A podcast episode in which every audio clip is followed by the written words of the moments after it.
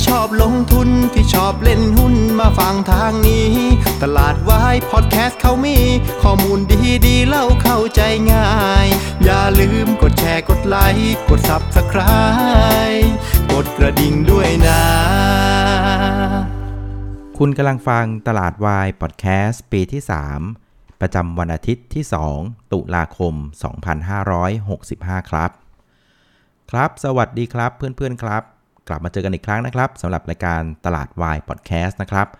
ในเวอร์ชัน weekend นะครับ เราจะเจอกัน 1 วันนะครับ ก่อนวันเทรดในสัปดาห์ถัดไปนะฮะ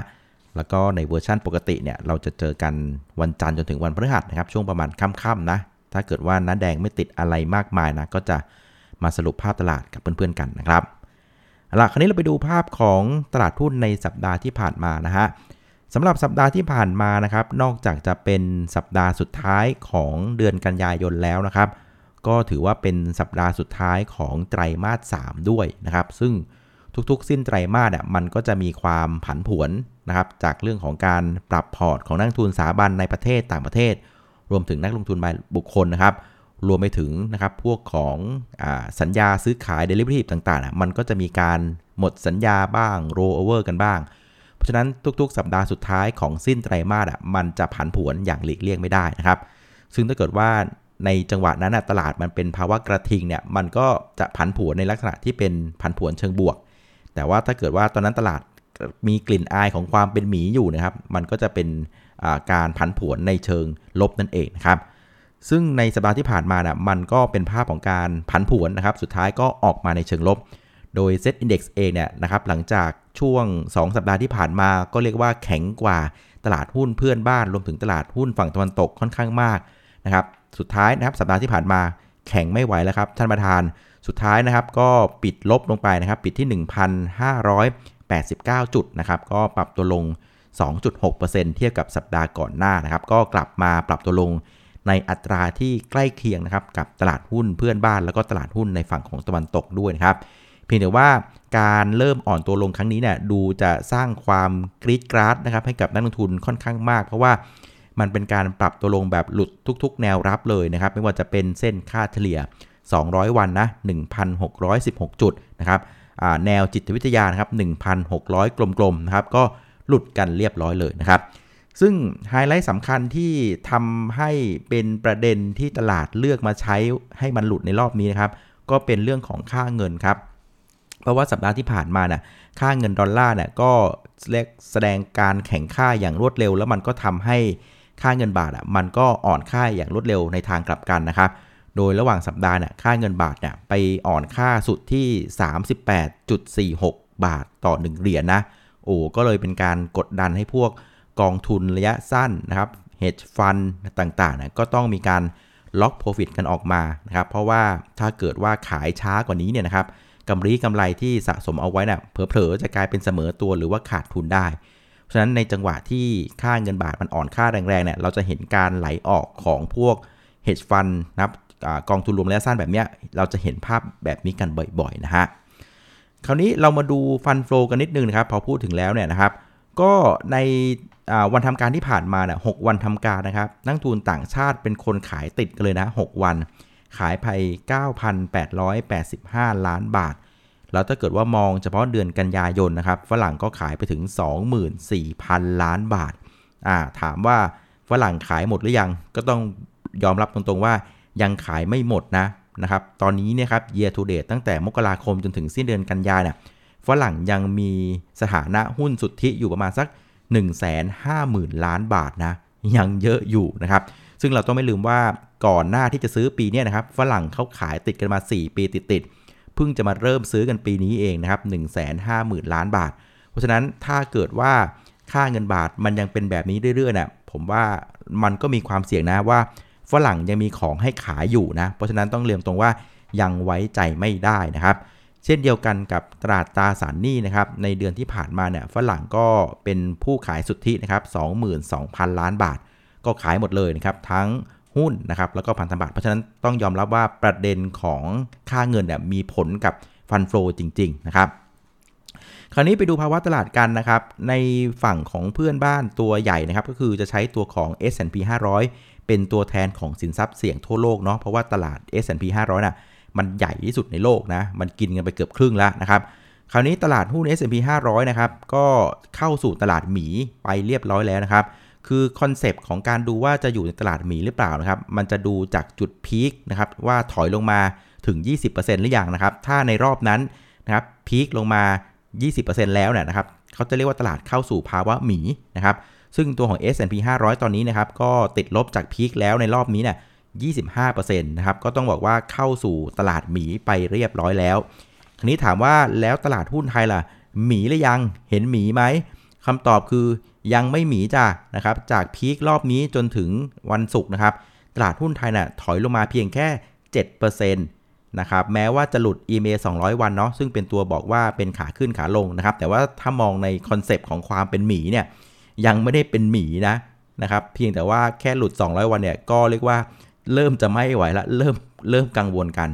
คราวนี้ผมไปดูสถิติหนึ่งน่าสนใจนะเพื่อนๆนะครับไปดู S&P 500 นะ คือ เวลาที่ S&P 500 เนี่ยนะครับเขาหลุดเส้นค่าเฉลี่ย 200 วันนะ เท่าที่ผมดูในรอบ 3 ครั้งที่ผ่านมา เขาจะใช้เวลาประมาณเกือบ 4 เดือนอะในการกลับเข้าไปฟื้นกลับมาทะลุเส้น 200 วันนะ อย่างตอนถอยก็ไปตัวตัวไกลสุดแล้วกันนะครับ ตอนตุลาคมปี 18 นะครับ ก็กลับมาได้ตอนกุมภาพันธ์ปี 19นะก็ใช้เวลาประมาณ 4 เดือนนะครับ แล้วก็ตอนโควิด -19 นะครับ ตอนนั้นหลุดเส้น 200 วันตอนกุมภาพันธ์ปี 2020 แล้วก็กลับมาได้ภายในเวลา 4 เดือนเช่นกันตอนพฤษภาคมปี 2020 แล้วก็รอบล่าสุดในรอบนี้นะครับ ในปีนี้เองนะครับ ก็คือหลุดตอนประมาณเมษายนปี 2022 แล้วก็กลับมาได้ตอนสิงหาคมปี 2022 นะครับเพียงแต่ว่ากลับมาได้แป๊บเดียว สุดท้ายก็กลับไปลงอีกแล้วนะครับ เพราะงั้นแต่ว่าอย่างน้อยเราก็เห็นว่าในรอบ 3 ครั้งที่ผ่านมาเนี่ยนะครับ มันจะใช้เวลาประมาณ 4 เดือนกว่าจะกลับมาได้นะครับ ซึ่งตอนนี้เนี่ย S&P 500เนี่ยก็เริ่มหลุดกันอีกครั้งหนึ่งตั้งแต่ปลายเดือนสิงหานะครับนั่นหมายความว่าตอนนี้เนี่ยนะครับลงต่ำกว่าเส้น 200 วันไปแล้วประมาณ 1 เดือนนะครับเพราะงั้นถ้าเกิดว่าใช้สถิติ 3 ครั้งล่าสุดอะก็อาจจะต้องอยู่ภายใต้เส้น 200 วันนี้ไปอีกประมาณสัก 3 เดือนนะกว่าจะกลับมาได้ ก็ลองเอาไปเป็นข้อมูลนะครับสำหรับการพิจารณาในการตัดสินใจละกันนะครับคราวนี้นะครับแหมมีแต่ข่าวร้ายเดี๋ยวจะบอกว่าน้าไม่มีข่าวดีเลย มีนะครับข่าวดีก็มีเหมือนกันนะครับ ข่าวดีก็คือว่าหลังจากพายุเฮอริเคนเอียนนะ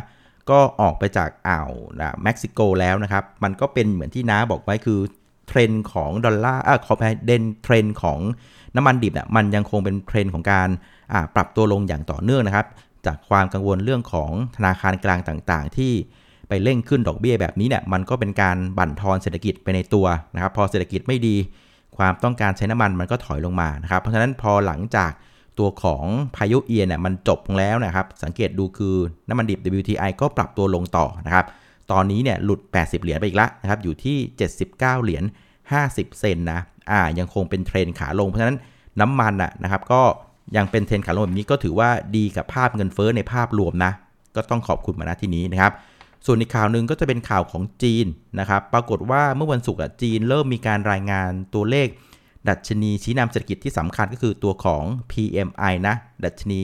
อของผู้จัดการฝ่ายจัดซื้อนะครับ โดยเฉพาะภาคการผลิตเนี่ย ก็จะสังเกตว่าตอนนี้เริ่มฟื้นขึ้นมาแล้วก็ทะลุ 50 จุดได้แล้วนะครับ อันนี้ถือว่าเป็นเรื่องที่ดีนะ เพราะว่าจีนเองเนี่ยต้องยอมรับว่าปีนี้เนี่ยสะดุดกันไปประมาณครึ่งปี จากเรื่องของซีโร่โควิด นะครับตอนนี้ก็กำลังเริ่มทยอยเปิดเมืองแล้วนะครับเพราะงั้นเราจะเริ่มเห็นตัวเลขชี้นำเศรษฐกิจอย่าง PMI นะมันค่อยๆ กลับมาเรื่อย อันนี้ถือว่าเป็นข่าวที่โอเคนะนะครับแล้วก็อีกข่าวหนึ่งที่เตรียมดูก็คือว่าจีนเองเนี่ยวันที่ 16 ตุลาเนี่ยมันจะมีการประชุมของพรรคคอมมิวนิสต์นะซึ่ง 5 ปีจัดครั้งหนึ่งนะครับแล้วเขาก็เกรงกันว่าในรอบนี้เนี่ยนะครับจะมีการเปิดเผยแผนการกระตุ้นเศรษฐกิจครั้งใหญ่ นะครับหลังจากในช่วง 2 ปีที่ผ่านมานะจีนเองเขาก็ดำเนินนโยบายนะรุ่งเรืองร่วมกันใช่ไหมที่ว่าพยายามลดความเหลื่อมล้ำนะครับช่องว่างนะครับระหว่างคนรวยคนจนลงมาก็ทำกันไปค่อนข้างเยอะนะเจ็บปวดร้องกรี๊ดกันนะครับตอนนี้เนี่ยแกลบก็แคบกันมาพอสมควรแล้วนะครับก็เป็นไปได้ว่าจีนอาจจะมีการมากระตุ้นเศรษฐกิจรอบใหญ่นะครับในการประชุมพรรคคอมมิวนิสต์จีนในรอบนี้ก็เป็นได้นะ 16 ตุลา เดี๋ยวไปรอลุ้นๆกันเลยนะครับซึ่งเท่าที่น้าสังเกตดูนะนะครับหลาย ๆ ที่เนี่ยเริ่มนะครับให้คำแนะนำในเรื่องของการเพิ่มน้ำหนักกองทุนจีนแล้วนะอ่าหุ้นจีนหลาย ๆ ตัวลงมาอยู่ในจุดที่เริ่มน่าสนใจแล้วหลาย ๆ ค่ายเริ่มมีการแนะนำให้เริ่มเพิ่มหนักในกองทุนจีนแล้วลองจับตาดูแล้วกันนะครับ ส่วนอีกประเด็นหนึ่งเป็นประเด็นที่มาตอนช่วงท้ายสัปดาห์นะก็เป็นประเด็นเรื่องของยูเครนรัสเซีย จะบอกว่ายังไม่จบนะครับ ปรากฏว่าหลังจากรัสเซียเนี่ยเขาไปเข้ายึดพื้นที่ใน 4 แคว้นฝั่งตะวันออกของยูเครนนะครับ จากนั้นนะครับยึดเสร็จปั๊บแกก็จัดเรียกว่าทำประชามติเลยว่า ประชาชนที่อยู่ในพื้นที่ปัญหาทั้ง 4 เนี่ยอยากจะมารวมกับรัสเซียไหมนะครับเขาบอกว่าโอ้โห ยอดโหวตถล่มทลายเลย รวมดีกว่านะครับ หลังจากนั้นนะครับทางรัสเซียเองก็มีการจัดพิธีลงนามนะครับในการ ผนวกทั้ง 4 แคว้นเข้าสู่ประเทศรัสเซียแล้วนะครับ แถมมีการเฉลิมฉลองกันจะยกใหญ่เลยโอ้ Amazing มาก ยูเครนเห็นแบบนี้ก็ยอมไม่ได้นะ ก็มีการยื่นขอเข้านาโตนะครับ แบบ fast track เลย ช้าๆ ไม่แบบขอเร็วๆ เลยนะครับ ก็เป็นการสะท้อนว่าแรงกดดันปัญหาเหล่านี้เนี่ย มันจะยังคงอยู่ต่อไปนะ อ่า อันนี้ต้องระมัดระวังด้วยนะครับ แต่ว่าอย่างไรก็ดีเนี่ย มันก็มีเรื่องแปลกอยู่อย่างหนึ่งตรงที่ว่า วันนี้นะครับทางฝั่งของยูเครนเองก็สามารถลุกคืบในพื้นที่นะครับที่เพิ่งไปลงนามกับฝั่งของอรัสเซียได้นะคือแคว้นโดเนตนั่นเองนะครับก็อันนี้อาจจะเป็นภาพในลักษณะว่าแม้ว่าจะลงนามทางด้านเอกสารไปแล้วนะครับ แต่ว่าในภาคปฏิบัติเองก็ยูเครนก็ไม่ได้ยอมง่าย ๆ เช่นกันนะครับ สุดท้ายนะครับเป็นประเด็นเรื่องของในประเทศนะครับ ในประเทศเราเองในสัปดาห์ที่ผ่านมามีเรื่องที่น่าสนใจอยู่หนึ่งเรื่องก็คือเรื่องของออการประชุมคณะกรรมการกำกับนโยบายการเงินนะครับ ก็สุดท้ายมีการขึ้นดอกเบี้ยนะครับ 0.25%ก็เรียกว่าเป็นแบบเอกฉันเลยนะครับ ซึ่งอันเนี้ยมันก็เป็นการให้ภาพที่สะท้อนว่าทางแบงก์ชาตินะครับกรงงเองเน่ยเขาให้น้ำหนักนะครับความสำคัญในเรื่องของ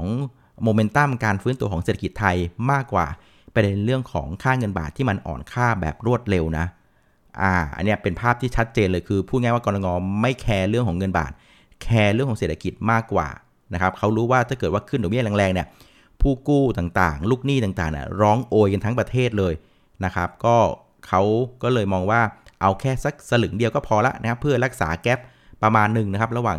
ส่วนต่างนโยบายดอกเบี้ย ระหว่างบ้านเรากับต่างต่างประเทศนะ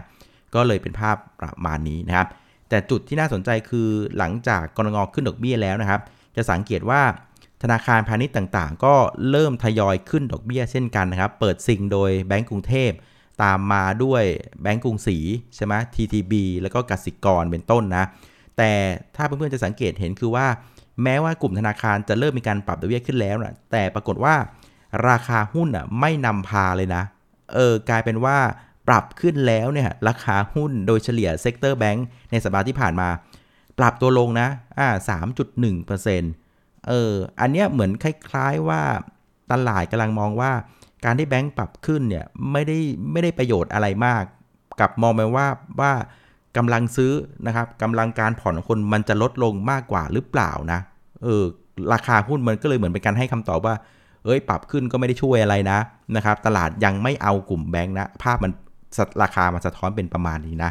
เออ น่าจับตา เดี๋ยวมาดูว่าสัปดาห์หน้า จะสามารถฟื้นขึ้นได้หรือเปล่า ถ้าสัปดาห์หน้าลงต่อเนะ่ยอันนี้ก็เป็นการ confirm เลยนะครับ เดี๋ยวรอดูกันนะครับ ส่วนกลุ่มที่ปรับตัวขึ้นก็มีอยู่นะฮะ ก็คือกลุ่มของท่องเที่ยวนะ รอบนี้ต้องบอกว่า แข็ง แข็งเป็นหินเลยนะครับ กลุ่มท่องเที่ยวในสัปดาห์ที่ผ่านมาปรับตัวขึ้นโดยเฉลี่ยประมาณสัก 0.1%ซึ่งถือว่าโอเคแล้วนะ เพราะว่าในภาพรวมตลาดลงไป 2.6%แต่ว่ากลุ่มท่องเที่ยว สามารถยืนสู้ได้บวก 0.1%นะครับก็เริ่มเห็นสัญญาณหลาย ๆ อย่างเกี่ยวเรื่องท่องเที่ยวนะว่ารอบนี้เนี่ยดูเหมือนว่ามันจะดีแล้วมันก็จะแรงกว่าทั้งทางการนักวิเคราะห์ หรือแม้แต่กระทั่งบริษัทจดทะเบียนคาดไว้ด้วยนะครับ หลาย ๆ บริษัทเขาให้สัญญาณมาว่าโอ้โหดีจริง ๆ ดีกว่าที่เขาคาดไว้ค่อนข้างเยอะ ก็เลยจะไม่หุ้นท่องเที่ยวเนี่ยมันสามารถยืนได้แข็งเลยนะครับ แล้วก็สุดท้ายของสุดท้ายนะครับในปัจจัยในสัปดาห์ที่ผ่านมาก็คือเรื่องของนายกตู่นะ สุดท้ายนะครับสารรัฐมนูลก็ตัดสินว่ายังไม่ได้ครบ 8 ปีนะยังมีเวลาเหลือให้ทำงานอีกนะครับ เพราะงั้นนายกตู่วันจันนี้ก็จะสามารถกลับเข้าทำเนียบได้ในฐานะนายกรัฐมนตรีนะอ่าซึ่งประเด็นนี้ผมว่าก็อาจจะต้องตามดูอีกนิดนึง เพราะว่าสังเกตดูหลังจากสารรัฐมนูลตัดสินออกมาน่ะก็เริ่มมีกระแสหึ่มๆจากประชาชนในหลาย ๆ ภาคส่วนที่ไม่พอใจนะครับ แล้วก็มีการชวนกันออกมาชุมนุมอะไรต่างๆ อันนี้น่าติดตามเพราะอะไร เพราะว่ารอบนี้เพื่อนมันมีไทม์ไลน์ที่บีบอยู่ คือวันที่ 15 ถึงวันที่ 16 พฤศจิกาเนี่ยมันจะมีการประชุมเอเปกไง ซึ่งเป็นการประชุมนัดใหญ่ของโลกเลยนะนะครับ ผู้นำสำคัญทั่วโลกจะมาที่เมืองไทยนะครับ แม้ว่าโจไบเดนจะขอเบี้ยวนะ เพราะว่าติดงานแต่งงานของลูกสาวคนสนิทนะ ก็ก็ว่ากันไปนะครับ แต่ว่าส่วนใหญ่ก็จะมา เพราะฉะนั้นจากวันนี้จนถึงเอเปกเนี่ยนะครับ มันก็อีกประมาณสักเดือนครึ่ง นะครับในขณะที่เรื่องของประเด็นการเมืองในประเทศเริ่มดูคลุกกุ่นคุกกุ่นมากขึ้น ซึ่งผมก็ไม่แน่ใจว่าด้วยเวลาอันจำกัดเดือนครึ่งแบบนี้นะครับ ทางฝั่งของรัฐบาลอะเขาจะเข้มงวดกับผู้มาชุมนุมหรือเปล่า จะเล่นไม้แข็งเลยหรือเปล่า หรืออาจจะมีในเชิงตรงข้ามคือเป็นเงื่อนไขว่า เอ้ย นะ เดี๋ยวจบโอเอเปกนะ เดี๋ยวยุบสภานะ อันนี้ก็ไม่รู้เหมือนกัน อ่าไม่รู้ว่ามันจะออกท่าไหนเพียงแต่ว่าอยากจะบอกเพื่อนว่า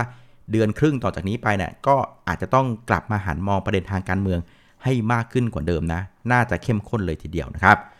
ส่วนสัปดาห์หน้านะครับ มีอีกประเด็นหนึ่งที่ต้องตามคือจีนนะครับ จีนเขาหยุดยาวแล้วนะครับ วันที่ 1 จนถึงวันที่ 7 นะ เป็นเทศกาลโกลเด้นวีคนะ ก็หยุดประจำชาติกันก็เที่ยวกันสะบั้นเลยนะครับ แต่เห็นเขาบอกว่าปีนี้เนี่ยอาจจะเที่ยวเบากว่าเดิม เพราะว่ามีประเด็นเรื่องของโควิดนะนะครับ แต่ว่า คนที่มันอัดอั้นนะผมว่าก็พร้อมที่จะลุยกันเต็มที่แหละนะครับ อย่างเช่นตัวอย่างชาวฮ่องกงเขาบอกว่าโอ้ตอนนี้เริ่มออกมาเที่ยวกันแบบ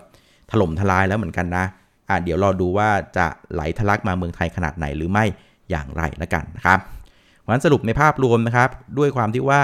โอเคโทนของต่างชาติยังเป็นโทนของการขายเนาะแล้วของก็ยังเหลืออยู่พอสมควร ก็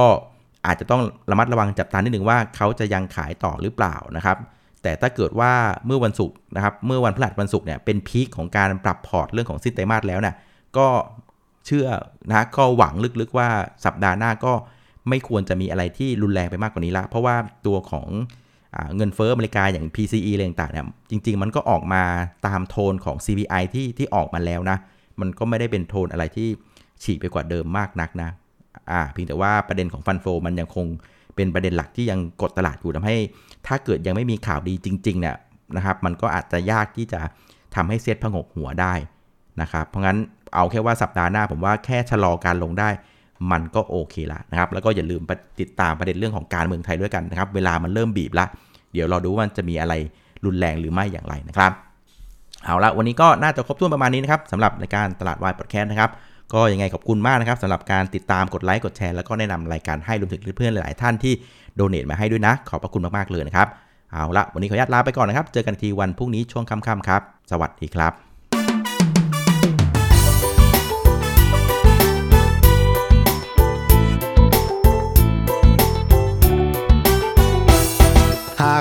ที่ชอบลงทุนที่ชอบเล่นหุ้นมาฟังทางนี้ ตลาดวายพอดแคสต์เขามี ข้อมูลดีดีเล่าเข้าใจง่าย อย่าลืมกดแชร์กดไลค์กด Subscribe กดกระดิ่งด้วยนะ